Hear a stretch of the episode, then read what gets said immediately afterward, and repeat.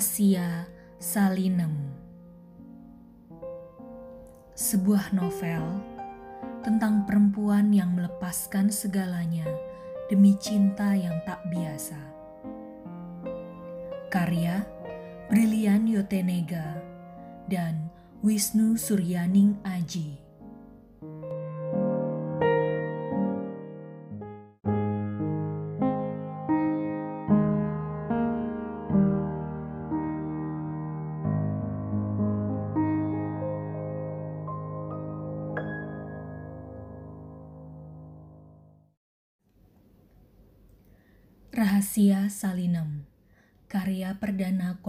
Kolaborasi Storyal.co dan nulisbuku.com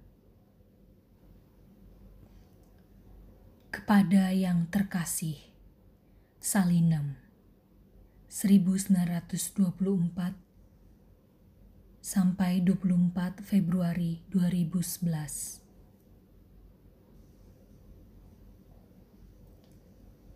Kisah fiktif ini ditulis berdasarkan dan terinspirasi dari kehidupan tokoh Salinem yang memang benar-benar nyata. Namun, novel ini bukanlah biografi tokoh Salinem yang dapat digunakan untuk menggambarkan kehidupannya yang sebenarnya. Seluruh kesamaan komponen dalam novel ini, baik jalan cerita, kejadian sejarah, nama-nama, tempat, dan sebagainya, dengan kejadian nyata adalah murni dalam rangka usaha penulis agar novel ini dapat dinikmati oleh pembaca dan selanjutnya dapat dianggap sebagai kebetulan semata. Untuk itu, penulis sangat berterima kasih kepada keluarga dan semua pihak yang telah membantu hingga terselesaikannya novel ini. Selamat menikmati.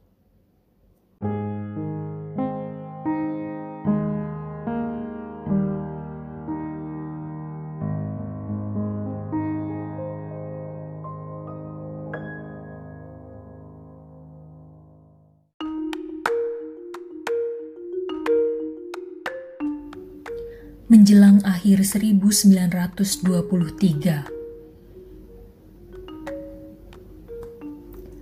Harusnya nasib bayi itu sama seperti orang-orang di kampungnya, juga kedua orang tuanya.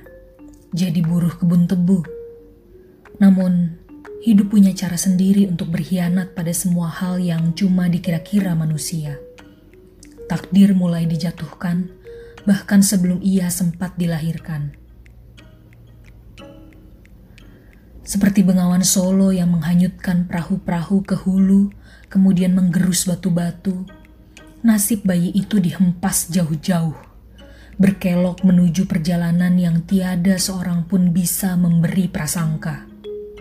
Sembilan perkebunan tebu mulai digelar, dan setelah tuan-tuan tanah kaya beserta manusia-manusia serakah merebut tempat tinggalnya, Seketika itu pula nasib mulai melindas apa pun yang tak sesuai maunya.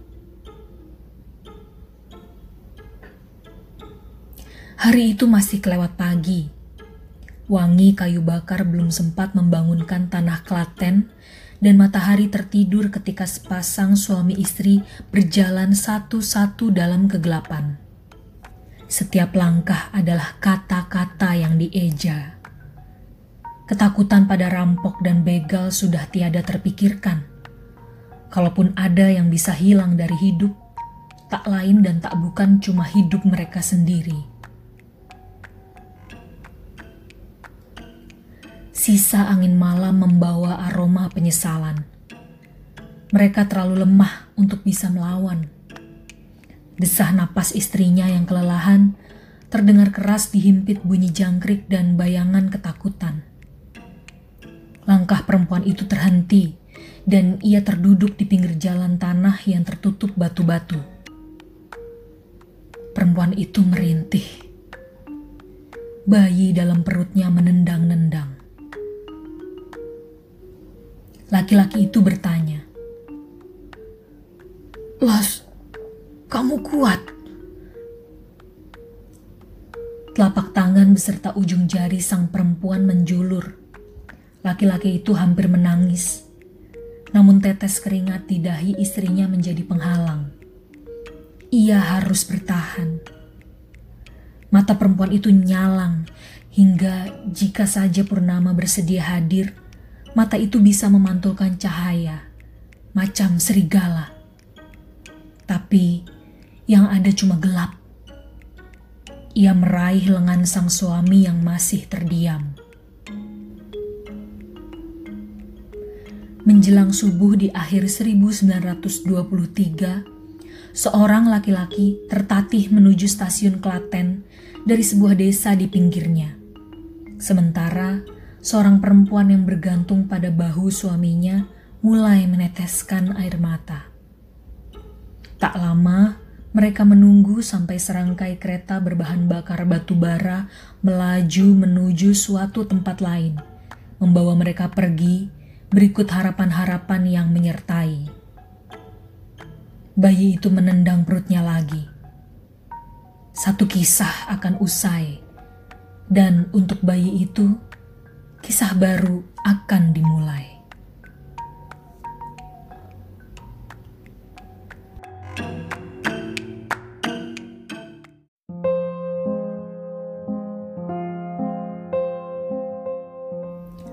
Satu Solo, Februari 2013. Ini hari keempat. Empat saudara, harusnya lima, tapi salah satunya sudah mangkat. Dua perempuan, yang pertama ibunya, yang kedua istrinya. Dua anak laki-laki, keduanya anaknya, dan dirinya sendiri. Tio memandang rombongan orang mengusung jenazah dalam peti. Kemudian seperti bantaran Bengawan Solo dilanda banjir, pemakaman diluapi manusia. Seluruhnya mengantar satu perempuan yang terbaring dalam sebuah peti putih. Mbah Nem. Nama aslinya Salinem. Tio adalah cucu Salinem, anak dari Bambang Irawan, satu dari empat saudara itu. Perempuan menangis yang sedang dirangkul Bambang Irawan, namanya Bule Ning. Kakak-kakaknya menyebut dia Ragil. Nama aslinya Sasotia Uning. Tio lebih suka memanggil dia Bule Ning saja. Dan Tio sama seperti dia, ingin menangis juga. Tapi menangis bukan kebiasaan dalam keluarga ini meskipun ada orang mati. Mbah Nem bilang, air mata itu mahal, harus disayang-sayang. Jadi jangan menangis terlalu gampang. Ah, jarang-jarang Mbah Nem berkata sebijak itu.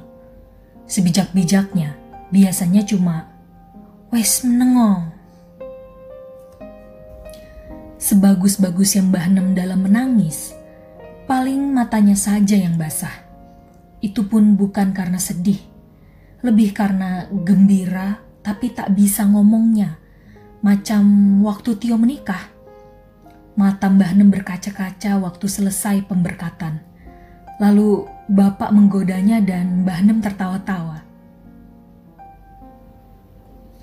Buat Mbah Nem, hidup adalah perkara sederhana. Bisa disimpulkan cuma dengan dua kata. Jalani saja. Tapi saking sederhananya, malah jadi rumit. Sampai kata-kata harus menyerah untuk menjelaskan apa itu hidup. Pemandangan di sini masih bisalah sedikit digambarkan dengan kata-kata. Tio melihat barisan pohon bambu melambai di balik ujung tembok pemakaman. Di balik tembok ada jalan kecil. Di samping jalan kecil ada sawah luas. Di pemakaman lain, banyak pohon Kamboja. Di sini tidak. Langit biru, awan putih, burung terbang. Cuma ada beberapa pohon tinggi-tinggi dan alang-alang yang mengering. Semuanya kering. Kecuali mata orang-orang yang sok jagoan menahan air mata. Toh tetap saja, nangis juga pada akhirnya.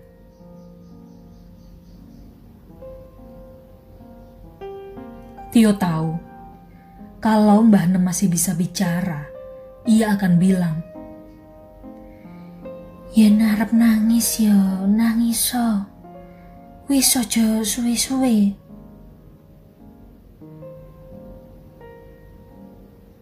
Sosok Mbah Nem juga tak terlalu sulit digambar pakai kata-kata. Cuma jarik batik, kebaya kembang-kembang, dan sandal teklek sederhana. Kalau ada acara keluarga atau undangan datang, yang berubah cuma Mbah Nem bakal pakai selendang. Selebihnya sama saja. Jangan menilai orang cuma dari pakaiannya, ucap Mbah Nem dari dulu. Semua hal sederhana itu meringkus tubuhnya yang kurus. Namun Tio tahu, di balik tubuh kecil itu ada hal besar.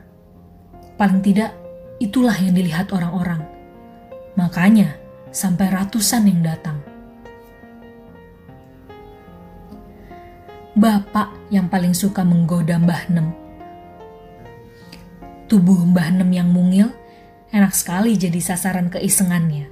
Dibopong dengan dua lengan lalu diguncang-guncang. Kalau sudah dibegitukan, Mbah Nem akan berteriak-teriak minta diturunkan. Bang! Bang! Tapi waktu tubuhnya diletakkan di kursi panjang, raut Mbah Nem tampak kesenangan jadi tidak usah heran kalau akhirnya Bapak membuat keisengan jadi kebiasaan.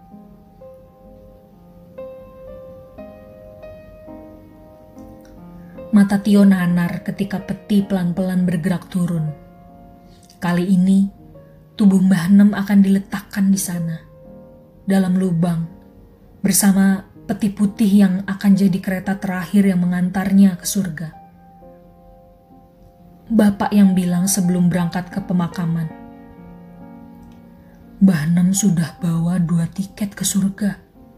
Kenapa dua? Ya, pokoknya dua saja. Ucap bapak sambil tertawa kecil. Tapi percayalah, tawa bukan teknik yang terlalu manjur untuk menutupi kesedihan. Jari batik kebaya kembang-kembang, dan sandal teklek sederhana. Kini, pakaian kesayangannya akan jadi teman di dalam sana. Pakaian terbaik yang ia punya adalah cerita-cerita yang ia bawa. Tersimpan. Rapi. Bunga-bunga dan tanah merah mulai digugurkan, seperti gerak lambat, pelan, sedikit demi sedikit. Seperti layar beludru beringsut waktu sebuah panggung ditutup. Empat saudara, dua perempuan, dua bocah, dan dirinya sendiri. Ah, bisakah ini dihentikan? Percuma. Waktu bukan hewan penurut. Begitupun air mata Tio terlanjur menangis. Di bawah langit kota Solo, tubuh itu sudah terbenam. Tapi ceritanya terbit.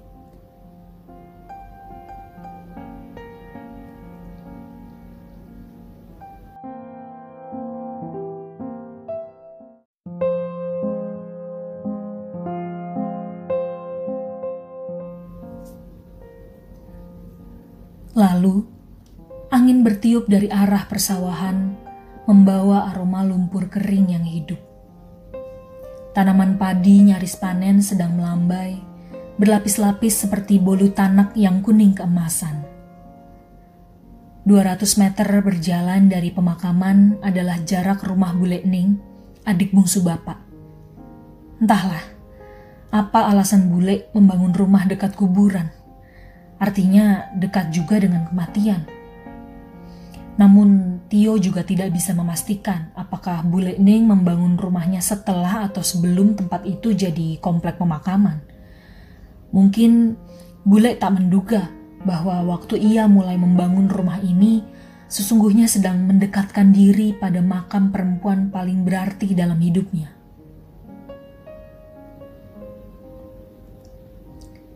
Ada wangi aneh di tempat itu. Menjadi santer saat ada orang yang sedang dikuburkan.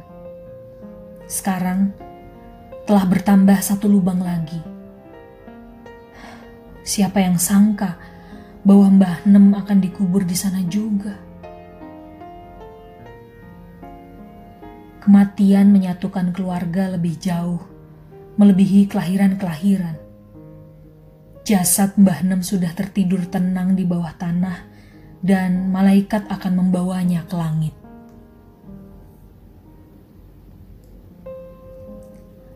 Tio melanjutkan senyum walau lemah, mengikuti langkah-langkah gontai ratusan saudara dan kerabat yang datang dari berbagai jurusan. Dari penjuru Pulau Jawa, Sumatera, atau pulau lain. Hadir juga sepupu-sepupu bapak yang datang dari Amerika dan Australia ada yang ia ingat, namun banyak juga yang terlupa. Jarak dan waktu sangat piawai membuat lupa. Namun dalam lintasan yang berbeda-beda, tanah ini menyatukan semua yang terpisah. Berkumpul di rumah Bule Ning yang dikelilingi desa berisi pohon-pohon. Rumah ini terasa sejuk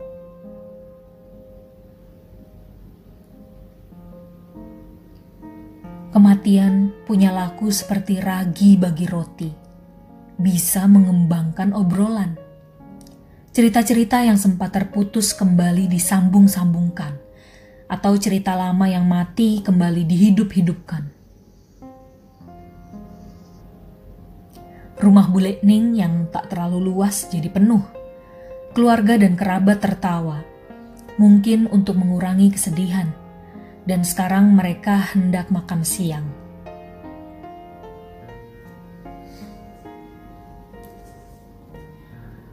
Kalau saja dulu Mbak Ratih tidak pindah ke Surabaya, pasti dia paham benar bagaimana cara membuat pecel ini. Bisik Bule Ning sambil menyendok. Segala wijen sudah aku masukkan, tapi selalu saja keliru. Harusnya bukan begini rasanya. Aku bahkan tidak tahu salahnya di mana. Bule Ning bicara kepada dirinya sendiri sambil menggeleng berkali-kali. Dan semuanya terdiam, mengetahui bahwa tidak ada faedah menjawab ucapannya.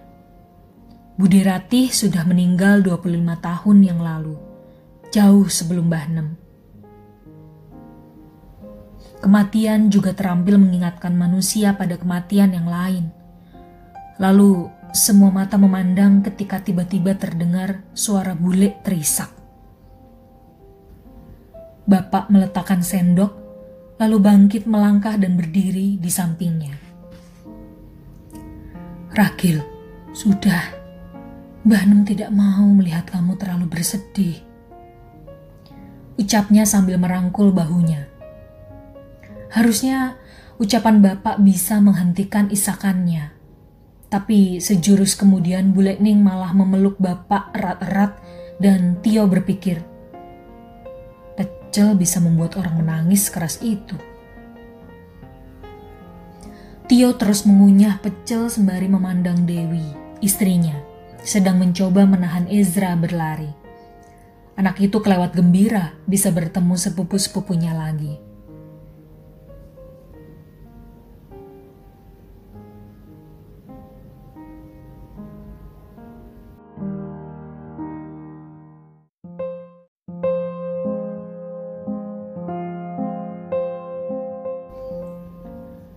Lima hari lalu, Tio masih di Jakarta. Keluarga belum menyangka bahwa Mbah Nem akan mangkat. Mereka pikir kejadian ini bakal seperti sebelum-sebelumnya saja. Bule Ning mengabari lewat telepon pada bapak dan saudara lain bahwa Mbah Nem ingin anak-anaknya datang. Kemudian bapak menelepon Tio dari Surabaya. Yo, kamu di mana? Sedang di mobil, Pak. Ada apa? Begini. Sudah beberapa kali Mbah Nem mengumpulkan anak-anaknya di rumah Bule Ning. Mbah Nem memang tinggal bersamanya. Dalam beberapa kesempatan itu, semua selalu berakhir baik-baik saja. Mereka pulang dengan lambaian tangan Bahnem yang berdiri di pelataran. Kerap sebelum benar-benar keluar dari halaman rumah, Tio menyempatkan menengok ke belakang, lalu terlihat bagaimana Mbah Nem berjalan tertatih-tatih masuk rumah, dan bule tampak ngotot membantunya. Tentu saja, Mbah Nem segera menolak tawaran itu. Pun ketika Bule Ning menyarankannya memakai kursi roda gara-gara mendengar kabar kalau nenek tetangga meninggal habis terpleset. Sesam laku kok nganggo kursi roda. Mbah Nem malah balik mengomeli bule yang cuma bisa merengut lalu misuh-misuh sendiri. Mbah sudah tidak muda lagi. Mbah Nem justru terkekeh mendengarnya. Sejak kapan ada simbah-simbah masih muda, Toning? Mbah Nem harus jaga kesehatan. Numpak kursi roda bisa bikin orang jadi sehat. Bule Ning cuma bisa geleng-geleng dan bapak terbahak. Mbah Nem itu keras kepala, jar bapak. Kalau sudah maunya, Jangan coba-coba menghalangi, kecuali ingin pusing sendiri. Kejadian itu lebih setahun lalu, satu hari menjelang Natal 2011. Kondisi Mbah Nam sudah mulai turun, tapi keras kepalanya tidak, malah naik Tio rasa.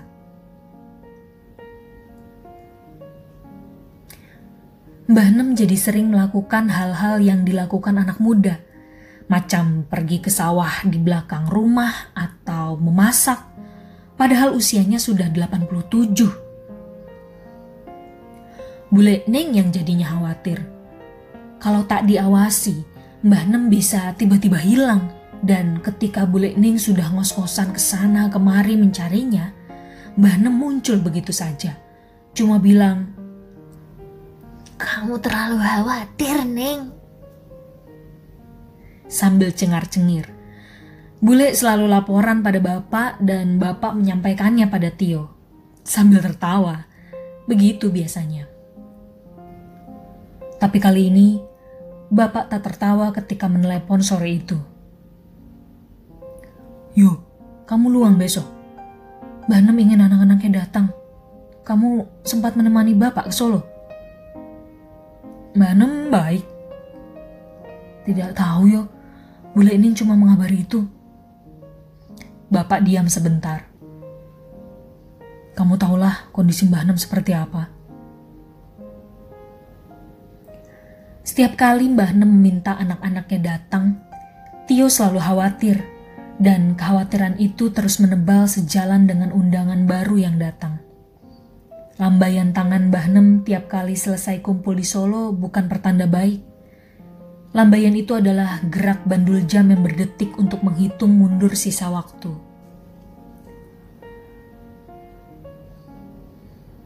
Sudah dua tahun ini Mbah Nem sakit. Kondisinya naik turun macam jungkat-jungkit. Bedanya jungkat-jungkit yang ini bikin jantung berolahraga ekstra. Tio mengangguk, lupa bahwa itu adalah sambungan telepon, dan bapak takkan melihat anggukannya. Kamu bisa. Sambung bapak lagi. Bapak khawatir kalau kali ini kita doakan yang terbaik saja, Pak. Terdengar suara embusan napas berat dari balik sana. Kamu benar, tapi kamu bisa menemani Bapak. Tio jadi sadar kalau belum menjawab pertanyaan itu. Bisa pak, malam ini Tio akan pesan tiket.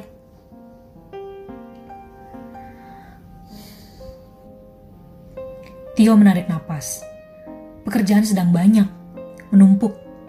Bisnis daringnya yang berpusat di Jakarta mulai berkembang dan terus naik daun. Internet adalah dunia lain yang baru.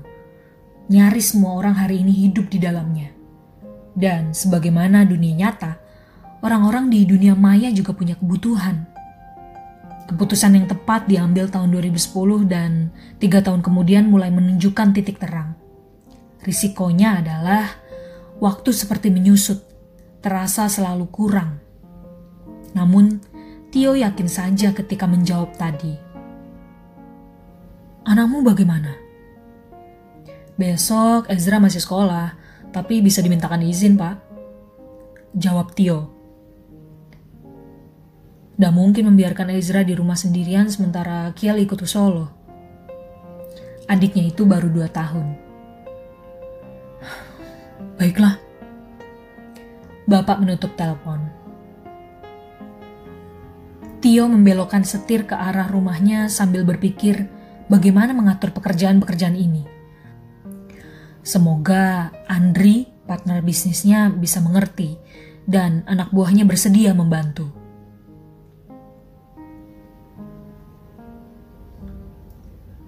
Santai yuk, ucap Andri dari ujung telepon. Urus aja apa yang perlu diurus di Solo. Pekerjaan yang bisa ditunda, kita tunda sampai lo pulang. Sisanya gue yang urus. Semoga Mbah Nem baik-baik saja ya. Makasih Henry.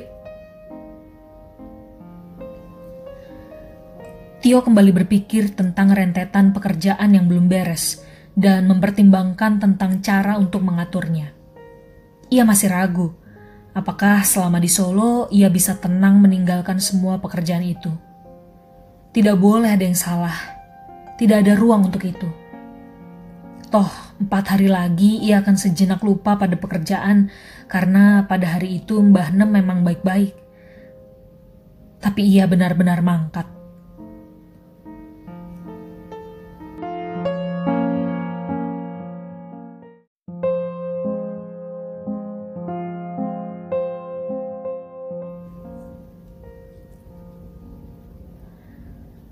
Kering mengundang kerisik dedaunan. Untunglah tidak hujan. Hujan terus-menerus bisa bikin gagal panen. Wangi gabah mulai menyusup ke pedesaan. Dalam hitungan minggu, panen akan dirayakan. Lalu, wangi sekam terbakar menyebar. Apakah pemakaman juga perayaan? Tio bersyukur hujan tidak turun Pemakaman di waktu hujan bisa merepotkan, dan Mbah Nem seperti tahu saat yang tepat untuk pergi. Ia tak pernah mau merepotkan bahkan kalaupun anak-anaknya sudah bilang bahwa ia tidak merepotkan sama sekali. Tio menggendong Ezra yang kepanasan, sementara Kiel tertidur di bahu Dewi. Keluarga, kerabat, dan saudara masih berkumpul di rumah Buletning sepulang dari pemakaman. Suasana sudah mulai santai. Pembicaraan tentang Mbah Nem perlahan-lahan berkurang. Air mata mulai surut. Musim berganti, kadang terlalu cepat atau kelewat lambat. Namun kisah hidup bisa abadi dalam kepala. Tio memandang Ezra dan Kiel satu persatu. Bisa jadi mereka tak menyangka bahwa akan menyaksikan kematian. Yang mereka tahu tentang Solo adalah tempat liburan sekolah. Tio kecil juga berpikir dengan cara itu sebelum akhirnya menyadari bahwa hidup bukan cuma perkara senang-senang. Ada juga sakit dan lelahnya perjalanan. Ia tidak tahu apakah anaknya siap untuk menyaksikan adegan macam ini. Walau cepat atau lambat mereka harus belajar. Bisa jadi ini sejenis kelas akselerasi. Dewi masih sibuk dengan Ezra. Pecelnya nggak dimakan. Ezra menggeleng. Nggak suka sayur. Ini Eyang Ning yang buat. Dewi mencoba meletakkan pecel di piring anaknya. Anak itu menghindar. Sedikit saja. Ezra tetap menggeleng, lari sambil membawa piring untuk bergabung dengan sepupu-sepupunya. Tio mengawasi mereka. Tadi siang, Ezra menyusut di pemakaman, keras-keras berpegangan pada kaki Tio. Laiknya bersembunyi, mungkin takut. Sekarang ia sudah bermain-main lagi. Betapa enaknya jadi anak-anak. Mereka mudah lupa, atau bisa jadi mengingat dengan cara yang berbeda. Maaf bule, ucap Dewi. Namanya anak-anak, susah disuruh makan sayur. Bule Ning menggeleng. Nggak apa-apa, Wi. Bule bukan sedang memikirkan itu. Bule mengembuskan napas mirip mendesah. Tiap kali bikin pecel, jadi ingat Mbah Nam. Kamu tahu bukan? Kalau Mbah Nem pernah dagang pecel? Tio menggeleng dan bule menegaskan. Iya, Mbah Nem dulu jualan pecel. Waktu zaman susah. Tio belum pernah dengar cerita itu. Benarlah, selalu ada kisah yang belum tersampaikan. Bukan karena ditutupi, melainkan manusia memang kerap hilaf pada hal-hal kecil, menganggapnya remeh. Kemudian menyeruak seperti cahaya fajar di pagi buta. Kisah-kisah kembali. Sering cerita-cerita kehidupan justru hadir lagi ketika kematian datang.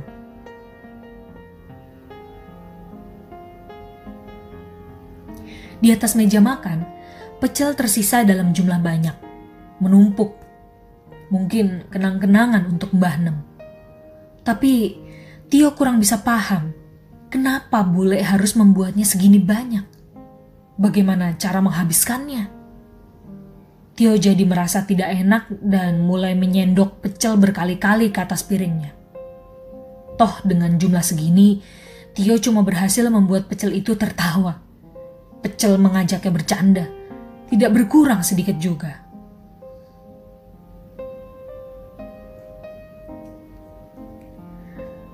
Nanti kita bagikan saja buat tetangga-tetangga. Ucap Tio kemudian beralih pada istrinya. Coba minta kertas bungkus atau kotak di dapur. Dewi segera meluncur ke dapur belakang. Gak usah terlalu khawatir. Itu bukan pecel yang Mbah. Pecel Mbah Nem begitu. Ucap bule pada Tio. Tapi ini enak kok bule. Sayang kalau sampai terbuang. Tetap saja itu bukan pecel Mbah Nem. Bule bersikeras sambil menggeleng. Kamu belum pernah coba pecel buatan Mbah Nem. Memangnya enak sekali? Bule langsung berbalik dan tersenyum lebar. Walah, itu pecel paling enak sekota Solo. Langganannya datang dari mana-mana. Bule diam lagi terus berbisik. Namun, itu dulu. Tio agak bingung. Seenak-enaknya pecel, pecel ya pecel. Bisa ada pecel macam apa lagi? Nggak ada yang bisa buat lagi. Banem sendiri hampir nggak pernah buat pecel lagi semenjak itu. Walaupun buat, rasanya juga beda. Kok bisa? Boleh juga ndak tahu. Jelasnya. Banem ndak pernah bilang. Dia cuma ngomong kalau rumahnya beda. Pindah rumah bikin rasa pecel jadi beda. Bule Ning mengedikkan bahu. Mungkin Banem sedang bilang kalau niatnya membuat pecel sudah beda. Awalnya memang untuk dagang. Setelah itu ya cuma buat dimakan. Katanya semua pekerjaan memang bergantung pada niat di baliknya.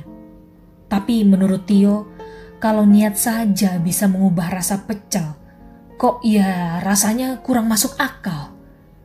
Atau bisa? Bukannya memasak adalah tentang bahan dan takaran.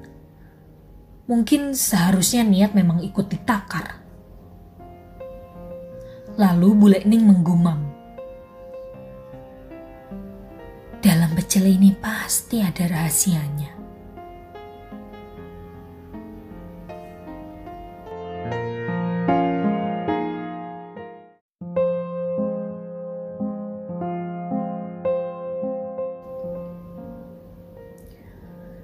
Tiga hari lalu, Tio baru sampai di Solo dari Jakarta. Mbah Nem baik-baik saja, paling tidak. Tio pikir begitu. Setelah semalaman mengganggu Andri dan anak buahnya untuk memastikan pekerjaan mereka, Tio tiba dengan pesawat paling pagi. Untunglah, Andri dan karyawan-karyawannya bisa memahami. Tio bersyukur punya tim yang baik. Bapak sudah tiba lebih dulu, langsung dari Surabaya. Sekedar menaruh tas, Tio langsung menuju dapur. Ia menemukan Bule Ning dan dua ibu-ibu tetangga. Sudah biasa, kalau keluarga Tio berkumpul di sini, Bule akan minta bantuan tetangga untuk masak dan beberes. Tio menyalami semuanya. Dapur panas macam oven Kompor gas menyala dengan wajan besar di atasnya. Tiap kali ibu tetangga itu memasukkan sesuatu ke dalamnya, minyak mendesis galak. Kemudian lahirlah semacam uap membumbung ke langit-langit. Di saat yang sama, harum berbagai macam rempah dan bumbu bercampur-campur. Manem di mana, Bule? Sedang tidur di kamarnya. Bule Ening menghela napas sambil tangannya tetap sibuk. Sudah untung bisa tidur. Beberapa hari ini Mbah Nem rewel terus. Nggak bisa tidur. Dibawa ke dokter malah menolak. Nggak dokternya saja yang disuruh kemari. Sudah. Desah bule. Malah diusir. Bule sampai ndak enak. Tapi kamu tahulah Mbak Nem seperti apa. Susah. Sudah sakit begitu masih saja merasa sehat. Tio mengangguk-angguk. Bapak di mana boleh? Bapakmu sedang jalan-jalan ke sawah di belakang. Cari inspirasi mungkin. Ia tersenyum. Ditunggu saja. Sebentar lagi juga pulang. Omong-omong, Dewi di mana? Masih beberes tas di kamar depan sambil nemani Ezra dan Kiel tidur. Gara-gara disuruh bangun kepagian. Kamu sudah makan ya? Bule menunjuk. Ini Bule sedang buat pecel? Ya Bule. Jawab Tio sambil mendekat dan berdiri di samping meja dapur. Matanya langsung tertumbuk pada deretan kaleng bekas biskuit dan wafer isinya bumbu pecel. Banyak, terlalu banyak. Semuanya penuh. Buat apa bikin segini banyak, Bule? Ini ndak banyak. Hah? Ndak banyak bagaimana? Rasanya beda-beda karena takarannya juga beda-beda. Lanjutnya. Meski tidak mengerti, Tio mengangguk-angguk saja. Bule, saya bantu Dewi dulu beres-beres, lalu jenguk Nem, baru kemari lagi. Bule tersenyum. Tangannya masih mengulek bumbu kacang di sebuah cobek besar. Tak jauh, ada kaleng berisi kacang tanah goreng yang menumpuk kecoklatan di sisinya tergeletak tampah bambu yang dialasi kertas koran untuk meniriskan kacang tanah yang baru selesai digoreng. Juga toples berisi wijen yang akan dicampurkan ke dalam bumbu kacang. Tiga hari lalu itu, Tio masih berpikir, mungkin bule berniat bikin pesta pecel. Tio menggeleng. Niat manusia memang susah ditebak.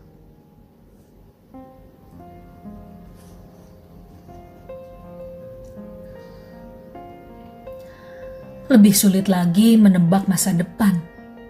Toh tanpa perlu ditebak, masa depan datang juga akhirnya. Dua hari sebelum meninggal, kondisi Mbah Nem jatuh hingga hilang kesadaran. Segera ia dibawa ke rumah sakit. Tapi cuma semalam di sana, Mbah Nem sudah tidak kerasan. Siapa juga yang kerasan di rumah sakit? Ia bilang sambil menunjuk bule. Juga ndak mau kan? Mbah Nem masih saja berseloroh. Kondisinya memang sudah stabil dan itu jadi modal buatnya untuk memaksa pulang. Aku ndak mau mati di sini. Ucapnya. Dokter cuma geleng-geleng, lalu mengangguk-angguk. Itu yang dilihat Tio ketika melihat Bapak dan Bule Ning berbicara dengannya. Mereka berdiri agak jauh dari muka kamar tempat Mbah Nem dirawat gelengan itu mungkin tidak ada harapan. Sementara anggukan adalah memang lebih baik pulang. Tak lama, sebuah ambulan membawa Mbah Nem pulang bersama iringan dua perawat. Sampai rumah, Mbah Nem protes lagi. Bunyinya begini. Kue kabar gawe kamarku udah di rumah sakit, po. Waktu itu, Mbah Nem melihat kalau peralatan infus dan macam-macam tetap terpasang di tubuhnya. Kali ini, kekeras kepalaan Mbah Nem harus menyerah. Sebelumnya, Mbah Nem tidak separah ini.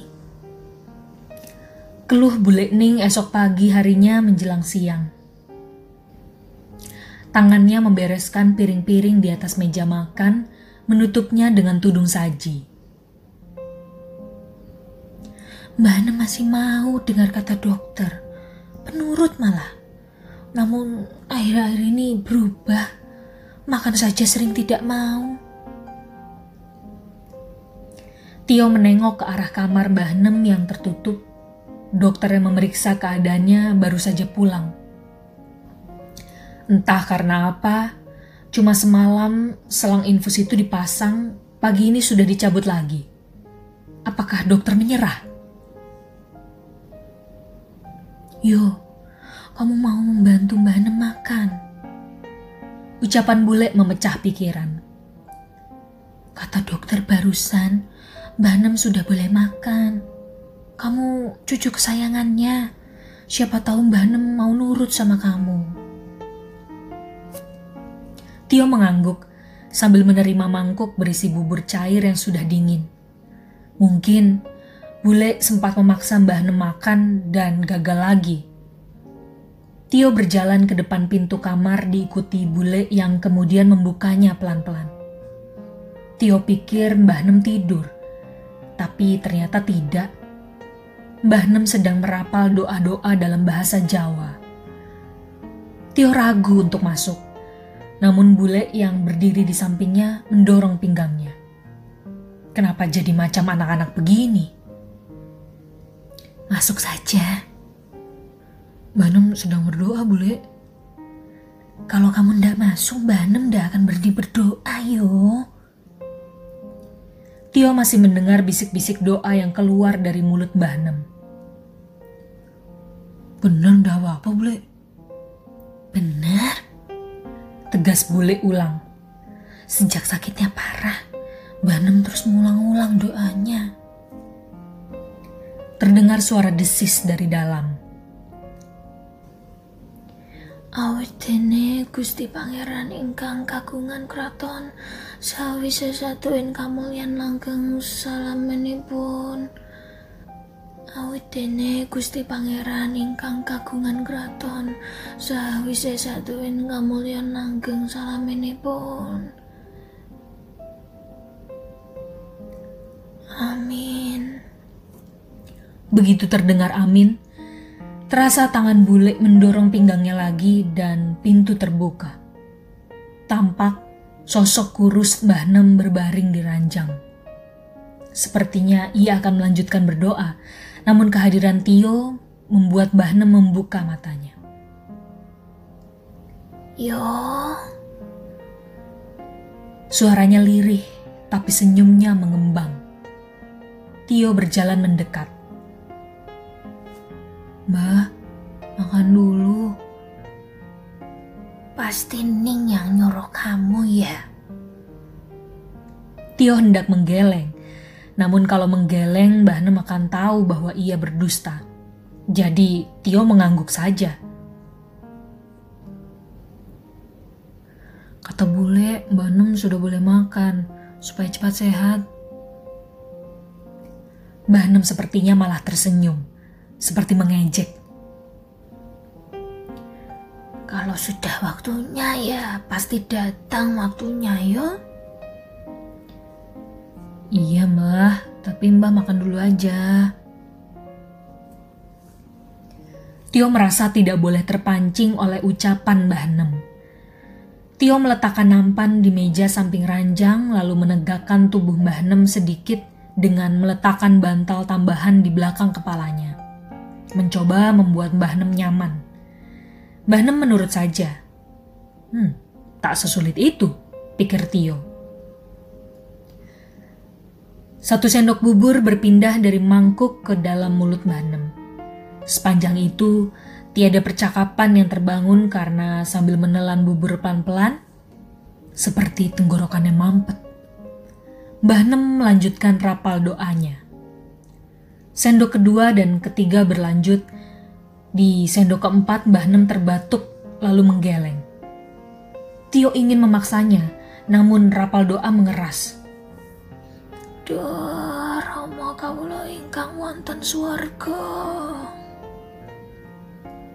dan Tio mengurungkan niatnya.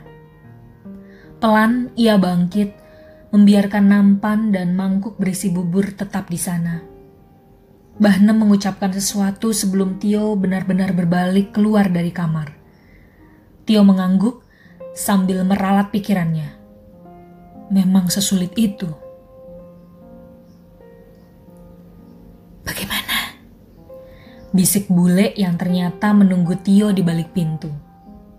Banem cuma mau makan tiga sendok bule. Ya sudah, lumayan. Apalagi? Banem minta dibawakan radio bule. Bule mendesah. Pasti mau dengar berita lelayu. Apa itu? Berita duka cita di RRI.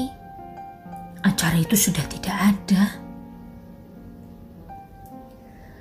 Hati Tio langsung berdesir. Apakah orang mati akan meninggalkan pertanda sebelumnya? Apakah Mbah Nem sedang meninggalkan tanda-tanda? Tio mencoba berdoa, tapi kalau tanda-tandanya kelewat jelas, siapa juga yang tidak jadi jeri? Bule jadi khawatir. Jangan-jangan kita doakan yang terbaik saja, bule. Ucap Tio. Memang cuma hal terbaik yang bisa terjadi, karena apa pun harapan manusia jika tidak digariskan untuk terjadi, maka tidak akan terjadi. Sembari hal yang tidak diharapkan bisa saja tetap terjadi. Sesaat sebelum Mbah Nem mangkat, kira-kira sore harinya, mungkin jam 3 lewat atau 4, Tio melihat matahari sudah tak terlalu garang lagi, dan pohon di luar mulai berwarna semu keemasan. Bule baru saja memaksa Mbah Nem makan. Mbah Nem sudah tak mau dipaksa lagi. Bule memanggil saudara-saudaranya, termasuk bapak, untuk masuk ke kamar Mbah Nem. Lalu, satu demi satu, saudara dan kerabat dekat berkumpul. Mulai dari anak-anaknya, lalu cucu-cucunya. Kamar yang tak seberapa luas itu jadi penuh, ramai. Wajah Mbah Nem sumringah. Mbah Nem mulai memanggil Pak Desatya, lalu Bapak, lalu Pak Lekwit, dan terakhir Bu Lekning. Mbah Nem bicara kepada mereka berempat lebih seperti cerita-cerita. Tio mana? Suara Mbah Nem terdengar. Tio maju ke pinggir ranjang, memijit pelan tungkai Mbah Nem yang seiring waktu rasanya terus mengecil, lebih serupa dengan membelai. Mbah Nem tersenyum sambil memicing seperti memastikan wajah Tio. Dulu kamu sering tak suruh cari kelapa ya, yo? Lirih suara Mbah Nem terdengar. Sekarang sudah pintar cari uang. Jangan lupa untuk selalu bantu orang lain ya, cucuku. Tio mengangguk, menahan genangan air di matanya. Buyut kau mana yo? Ini mbah. Tio berdeham untuk mengusir air yang mengganjal tenggorokannya. Ezra tampak ragu mendekat, malah menggelayut di kaki Tio yang segera merangkul pundaknya. Tio tahu, kejadian ini akan sulit untuk bisa dimengerti oleh anak yang baru memulai hidup. Mata Mbah Nem bergantian memandang dua buyutnya itu. Ezra jadi gelisah, dan Kiel yang berada dalam gendongan Dewi cuma diam lalu langsung memeluk kepala Dewi. Mbah Nem tersenyum dan senyumnya makin lemah.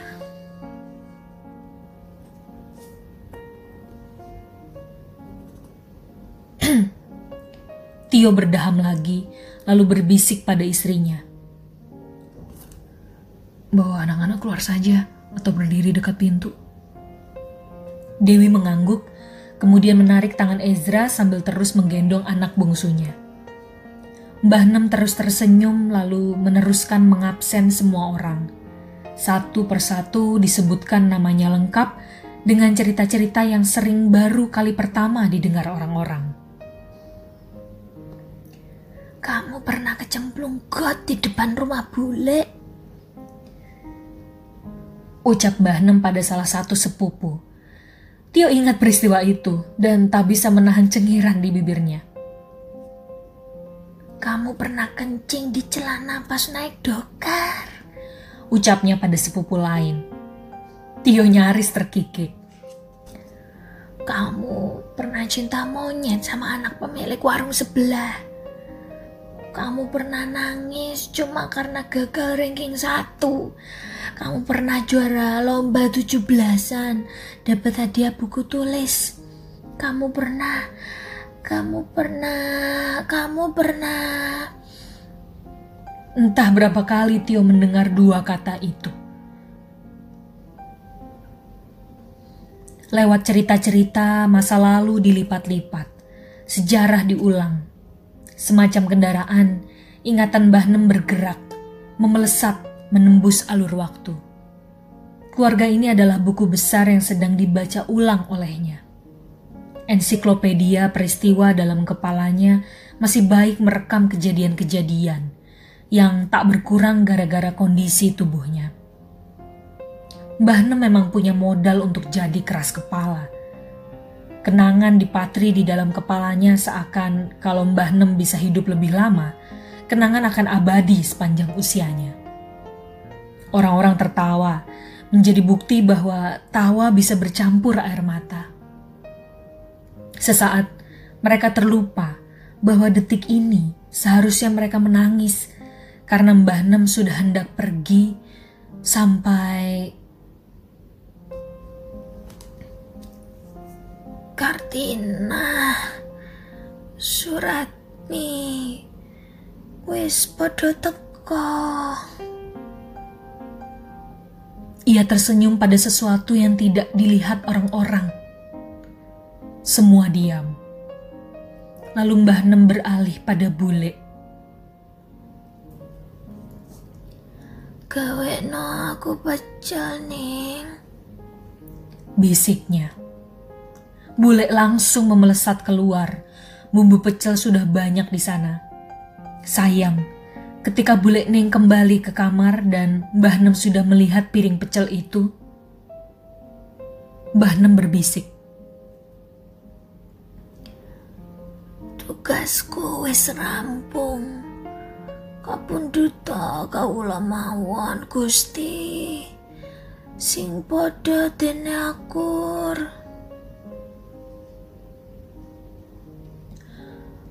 Suasana makin sepi, namun suara-suara napas terdengar. Yang paling keras adalah suara napas Mbah Nem sendiri. Bule Ning melonjak, namun bapak menahan, membuatnya tetap tenang. Bule bergerak mendekat perlahan. Sebelah tangan bule menggenggam tangan Mbah Nem dan bapak merangkul pundak bule Ning. Lamat ada isak terdengar. Entah punya siapa. Napas-napas makin memburu. Detik ini rasanya semua detak jantung bisa terdeteksi, bergerak makin cepat. Dan cuma ada satu detak yang melambat. Terus melambat. Terlalu lambat. Lalu hilang.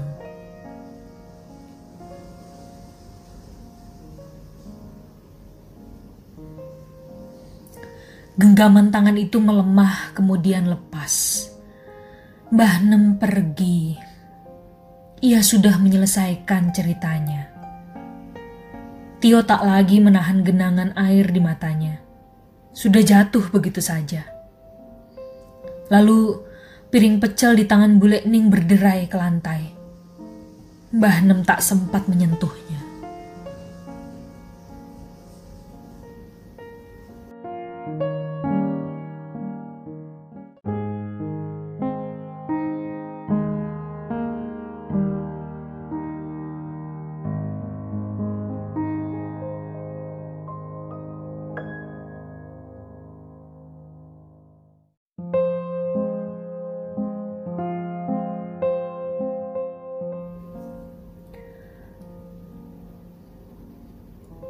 Wangi pandan, melati, dan mawar masih berkelindan di dalam rumah.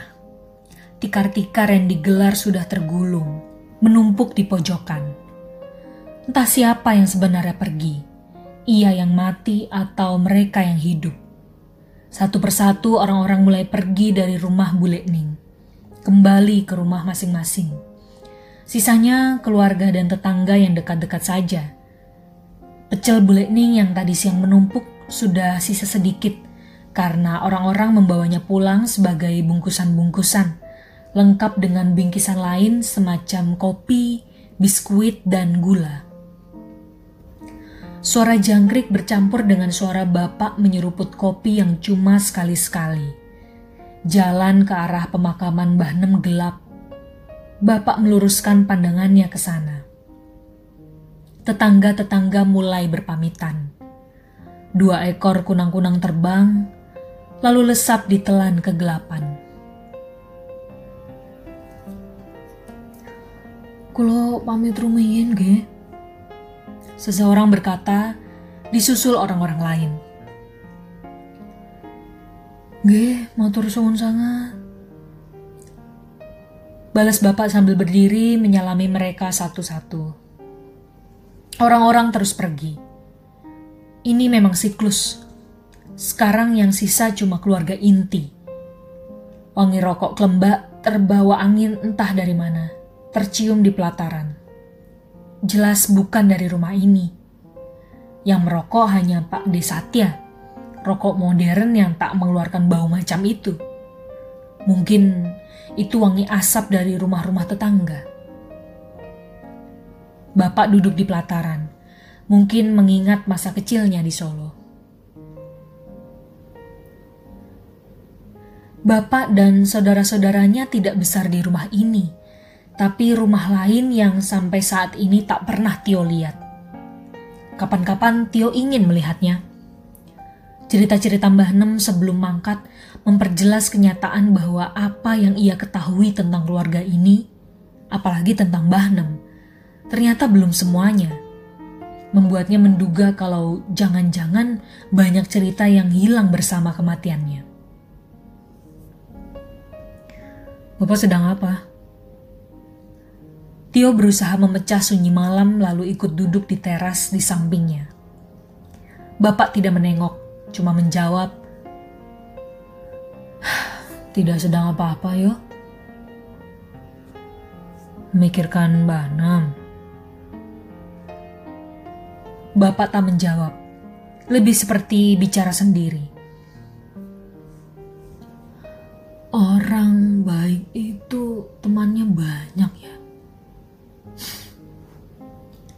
Bapak tersenyum sedikit sambil memandang entah apa. Mungkin pohon jeruk purut di pelataran.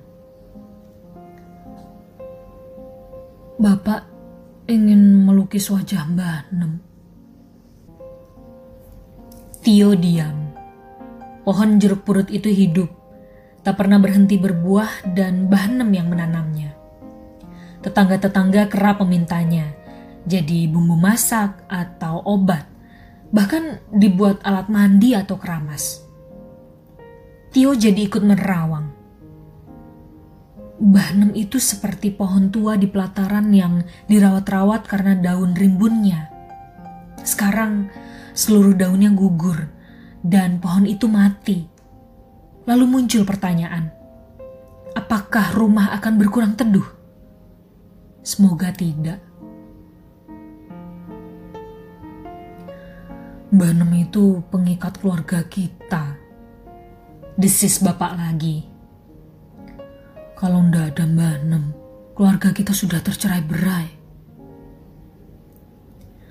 Tio mencoba memikirkan ucapan bapak. Namun sebelum ia sempat menyimpulkan, suara deham terdengar dari arah pintu. Pak Liquid sudah berdiri di ambang. Mas, sudah siap? Bapak menengok, mengangguk. Mereka berdua masuk. Tio diam sebentar lalu mengikuti langkah mereka. Di meja bulat di tengah ruang, Bule Ning dan Pak Ade Satya sudah duduk. Di meja bulat lain, tak jauh dari sana, salah satu sepupu duduk bermain telepon genggam. Tio duduk di hadapannya. Sebelum mereka berempat berbicara, bapak berbisik pada ibu. Ibu mengangguk, lalu masuk ke ruang dalam. Tak lama, sepupu-sepupu lain bermunculan satu persatu duduk di meja bulat bersama Tio. Beberapa di meja lain. Tidak ada yang bicara dan saudara sesepupuan itu cuma saling memandang bingung. Ruang ini cukup besar. Tiga meja bulat terletak di sana. Meski tidak dekat, namun tidak jauh juga. Di tengah ruang empat buah tiang berdiri, dan di antara tiang itulah terdapat meja yang dikelilingi bapak dan saudara-saudaranya. Lalu ibu berbisik pada semuanya. Dengarkan saja. Malam di desa bisa memperkeras suara, sehingga walau mereka berempat seperti berbisik, tetap bisa terdengar. Barulah Tio menyadari kalau ada yang janggal. Sepupunya berhenti mengotak-atik telepon genggam, kemudian bermain mata dengan Tio seperti bertanya, "Ada apa?" Tio mengedikan bahu karena ia sendiri juga tidak tahu apa yang sedang terjadi. Kalau ini terjadi di masa kecil, mereka sudah diusir dari tadi-tadi. Tak boleh mendengar pembicaraan orang-orang tua. Kali ini mereka memang diundang untuk menguping. Solusinya apa ini? Tanya Pak Le.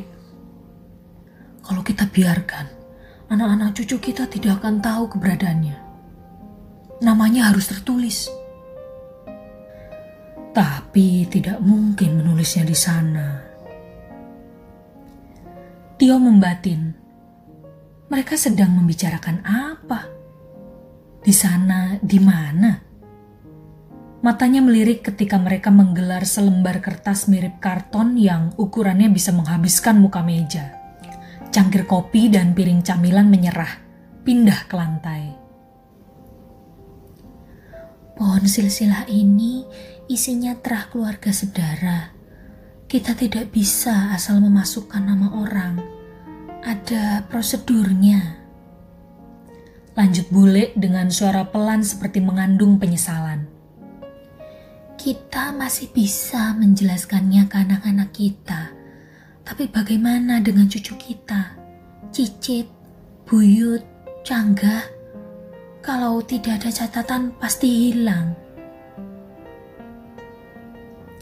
Apakah benar namanya harus ditulis?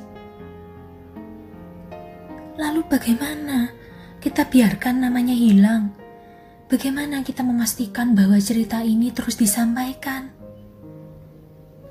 Mereka berempat diam dan ketegangan seperti masuk ke dalam ruangan. Sekarang kita sepakat dulu. Potong bapak. Dicatat atau tidak dicatat? Dicatat. Sambar bule Ning seperti tanpa berpikir. Mirip dengan takut ada orang lain yang memotong lebih dulu. Dan tiga saudaranya menengok. Tak lama terdengar tiga balasan lain yang bernada serupa. Dicatat. Baiklah, kita sepakat untuk mencatat namanya. Simbol Bapak. Pertanyaan selanjutnya, kita catat di mana? Mereka diam lagi sampai Tio merasa mereka sedang bertapa. Ia kembali mencium aroma kelembak dari pelataran. Desah napas seperti bisa terdengar. Begitupun jangkrik. Apakah mungkin kita buat catatan lain? Semacam catatan kaki yang kita buat untuk keluarga kita sendiri. Namanya kita tulis di sana Usul Pak Likwit. Sebagai apa? Tanya balik bapak kepadanya. Aku ndak mau nyebut, tapi keluarga besar lain mungkin menganggap beliau tak lebih dari... Sepi terjadi secara agak lama hingga Pak Likwit berbisik penuh keraguan, sampai lebih mirip bertanya, Pembantu. Tio terkesiap dan empat bersaudara itu diam lagi. Satu kata yang diucap Pak Liwit seperti menerbitkan perasaan bersalah mereka. Begini saja, tengah Bapak, aku setuju dengan ide itu. Kita buat catatan tambahan untuk kita tuliskan namanya. Tentang posisinya akan disebut sebagai apa, mungkin perlu kita pikirkan dulu. Kita berkumpul lagi bulan depan. Bagaimana? Sepertinya itu memang jalan terbaik. Pak Desatya membalas. Yang penting sekarang kita sudah sepakat bahwa ada jalan tengah untuk membuat anak cucu kita paham tentang keluarga ini. Tiba-tiba Bule Ning mengisak lagi. Namanya harus tertulis. Sudah, Gil. Suara bapak menekan. Kamu tidak usah khawatir. Iya, Mas. Bule Ening masih menunjukkan wajah khawatir. Mereka bangkit lalu berpelukan. Bule Ening selalu dipeluk bapak lebih lama. Kemudian bapak memandang ke arah Tio dan semua sepupunya berkumpul mewakili semua saudaranya berbicara. Kalian sudah sempat mendengar pembicaraan kami. Pasti kalian bingung. Supaya jelas, orang tua kalian sendiri yang akan menceritakannya. Bapak menengok pada saudara-saudaranya yang diikuti anggukan. Sepupu-sepupu Tio balas mengangguk. Entah karena mengerti atau karena tidak tahu harus bertanya apa. Diam sesaat. Janggal. Lalu pembicaraan bubar dengan banyak pertanyaan menggantung di benak Tio. Pak, sebenarnya ada apa? Bapak malah menyerahkan kertas pohon silsilah yang tadi digelar di meja. Duduk. Ajak bapak sambil melangkah ke meja dekat pintu luar. Tio duduk dan menggelar kertas itu di hadapannya. Ada banyak nama, mungkin ratusan, tertulis di sana. Pohon ini panjang, berisi belasan atau puluh lapisan. Ia mulai mencari. Awalnya namanya sendiri. Nama Dewi ada di sampingnya. Tio menemukannya di bagian bawah kertas. Nama Ezra masih muncul sendirian.